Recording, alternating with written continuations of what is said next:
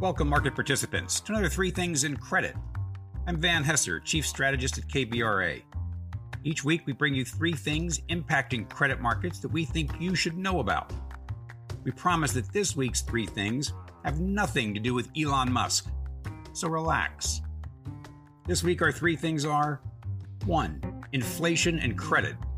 This week's hot CPI and PPI prints increase the likelihood of a harder landing in credit. Two, worst ever sentiment surveys. We'll provide some perspective. And three, earnings in a recessionary and rising rate environment. We'll help you define those dimensions. All right, let's dig a bit deeper. The June inflation releases out this week increase the likelihood of an economic hard landing in the US, even though evidence is building that inflation may be peaking. So, what does this mean for credit? From a high level, the impact of inflation on credit can be a mixed bag. Borrowers with fixed rate debt and assets that appreciate see their financial risk profile improve. But asset appreciation is also a function of demand, which comes from economic growth. There is a point where the effects of inflation dampen economic growth. That's why the Fed and its reaction function to inflation, i.e., monetary tightening, is so important to risk assets in general and credit in particular. Now, make no mistake about it, inflation running at 9% is a black eye for the Fed, which is now singularly focused on bringing inflation down. The predicament, of course, is twofold. One, the Fed can only get at part of the problem, overheated demand, by tightening financial conditions. It cannot directly address the other part of the problem, supply constraints, which is driving outsized price increases in energy, food, and shelter. And two, its toolkit is full of only blunt instruments.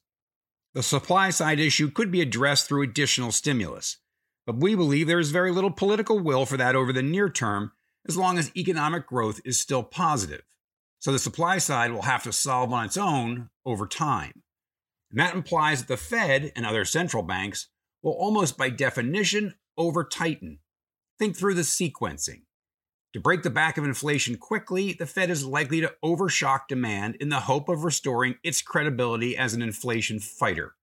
Able to impact only the demand side of the equation, but needing to bring inflation materially lower, the tendency will be to tighten extra aggressively to make up for the lack of progress on the supply constraint side. Doing so is a human impulse, as in, there, we may be a bit late, but we did our part. The problem is the cost of overshocking, and here is where we come back to credit. Now, the first thing to keep in mind is the current interest rate context. It's historically low, with the 10 year Treasury yield 2.99%, nearly a point lower than the average 3.94% over the past 30 years. So that added debt service burden is manageable by the vast majority of issuers. More on that in a bit. Our attention is on the earnings side of things. Overshocking means recession probability goes up. That means on the corporate side, poorly positioned firms become increasingly vulnerable as inferior product, flawed execution, or an overlevered balance sheet, or some combination of all three, are exposed. To consumers, economic slowdown means unemployment has to rise, although policymakers are loath to publicize that part of tightening. Meanwhile, inflation has reduced the consumer's margin of safety especially among lower income cohorts. While these consumers benefited from stimulus, any excess savings they may have had has likely eroded, which is likely contributing to higher losses and delinquencies in our consumer loan indices. And on the commercial side, we see risk rising in the KBRA Altman one year forward default rate forecast for June 30, which rose to 3.76% from 2.65% at March 31st we're back to normal. What's ahead will be significantly influenced by the Fed. All right, on to our second thing perspective on worst ever sentiment surveys. Investors are being hit with a tsunami of market readings that clearly are weighing on sentiment. In addition to historically poor financial and economic data points, as in the worst inflation in 40 years, sentiment survey results are coming in at extreme levels. Take consumer sentiment, where the outlook is the worst ever. Same for small business. We remind investors Where you end up depends on where you start. Where we started was supercharged growth, fueled by unprecedented stimulus in the form of helicopter money and extraordinary monetary accommodation. U.S. economic growth in 2021 was more than three times what the Fed believes is normal, while interest rates were held at historically low levels. So, what did that do? Among other things, it inflated assets dramatically, whether it was real estate or stocks or corporate bonds. It drove corporate earnings 47% higher in 2021 than the 2019 level. It drove household net worth 28% higher. It drove unemployment back to 50 year lows. It drove default rates, both consumer and commercial, to historically low levels. As we've said many times in the past, none of this is normal. Yet normal is where we're headed back to a stimulus free world, back to materially higher than zero interest rates, back to increased geopolitical uncertainty, back to 2% long term growth if we're lucky. We realize that none of this is a revelation, but it is a reminder that the mm. movement, the delta in all of those surveys, is going to be sharply negative simply because of where we are starting. So, if the National Federation of Independent Business asks its members if they expect better business conditions over the next six months, and a record net negative 61% comes back, the worst reading in the survey's 48 years, it should not come as a surprise given that we are in the most dramatic correction and at the beginning of one of the most dramatic Fed tightening cycles in our lifetime. Past two stimulus driven years were great. Back to normal will not be great. Take the University of Michigan Consumer Sentiment Survey. Lots of headlines and angst around the response that some 79% of respondents in June expected bad times in the year ahead for business conditions. Well, that doesn't sound very good. But here's the actual question, and I quote Now, turning to business conditions in the country as a whole, do you think that during the next 12 months we'll have good times financially, or bad times, or what? Unquote. First of all, or what is a bizarrely casual, might I say collegiate, throwaway line. So, what the surveyors are asking is really binary, either good or bad. And if it's not good, it must be bad. In the face of inflation reducing quality of life and a strong consensus in other surveys that people believe the country is on the wrong track, which we attribute in large part to political dysfunction, bad seems like the more likely choice. The point of this is not to sugarcoat decidedly negative sentiment. It's merely to put into proper perspective extraordinary data points. Keeping this in mind, you can now see why we still have strongly positive job creation, at least in the Bureau of Labor Statistics Establishment Survey. It's why the ISM surveys, both manufacturing and services, remain solidly in expansion territory. It's why corporate earnings growth continues to surprise to the upside, although maybe this is the quarter that comes up short. And it's why consumer spending has continued to hold up. Our view all along is that the direction of travel in this correction will be unnerving. And that's why we said the probability of recession is greater than the bull's view that this adjustment would be fairly seamless. Now it's really up to the Fed.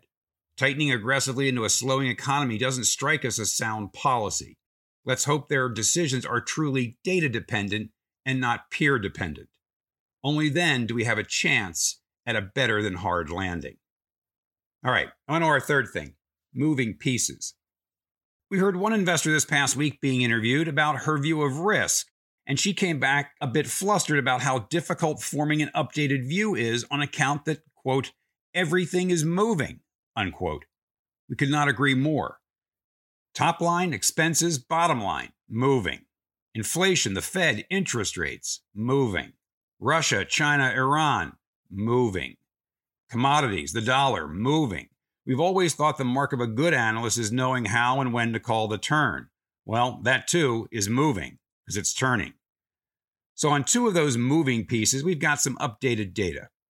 The first is earnings in a recession, since that is quickly becoming consensus. The good folks over at BlackRock Investment Institute track the decline in S&P 500 earnings through recessions going back to 1957. The average decline in those recessions is 13%. Well, it doesn't sound all that bad.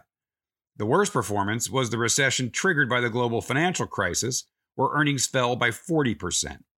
As we have talked about often in the past, the GFC was particularly destructive as the shock catalyzing the downturn was centered in the financial system, which makes the whole thing worse because the downturn is typically accompanied, and was at that time, by a severe credit crunch. Now, this downturn, should it be officially designated as a recession, could be worse than the average, not because the financial system is part of the problem, just the opposite, the financial system is sound today, but because earnings have been boosted by extraordinary stimulus fueled growth. Remember, earnings at the S&P 1500, that's large, mid and small caps, for 2021 was 47% above what it earned in 2019. This year, earnings are expected to grow an additional 18% over 2021 levels, and 2023 is forecast to grow 9% over 2022. All of this into, we think, a recession. Those numbers strike us as much too high. The second bit of data we've cobbled together is on rising interest expense. Bloomberg Intelligence has estimated that interest costs are due to rise by at least $32 billion cumulatively by year end 2024. To get to that number, Bloomberg assumes maturing debt is refinanced with new debt of a similar tenor issued at rates consistent with Bloomberg's BVAL yield curves. In other words, at today's levels. So, how much is $32 billion? Well, if you add up interest expense of issuers that have raised money in the U.S. investment grade, 144A, high yield, and estimated leverage loan markets, that's about $500 billion in interest expense. So, adding another $16 billion in each of the next two years, interest rate expense goes up 3% a year. That's more than manageable. Now, the risk to interest coverage clearly is going to come from the earnings side of your EBITDA to interest calculation. So there you have it. Three things in credit. One, inflation and credit. This week's hot CPI and PPI prints increase the likelihood of a harder landing in credit. Two, worst ever surveys. They're not as bad as they seem. And three, earnings in a recessionary and rising rate environment. While earnings could be down 20% in this downturn, interest expense due to the rate rise we think will be manageable. As always, thanks for joining us. Don't forget to check in on KBRA.com for our latest research and ratings reports. See you next week.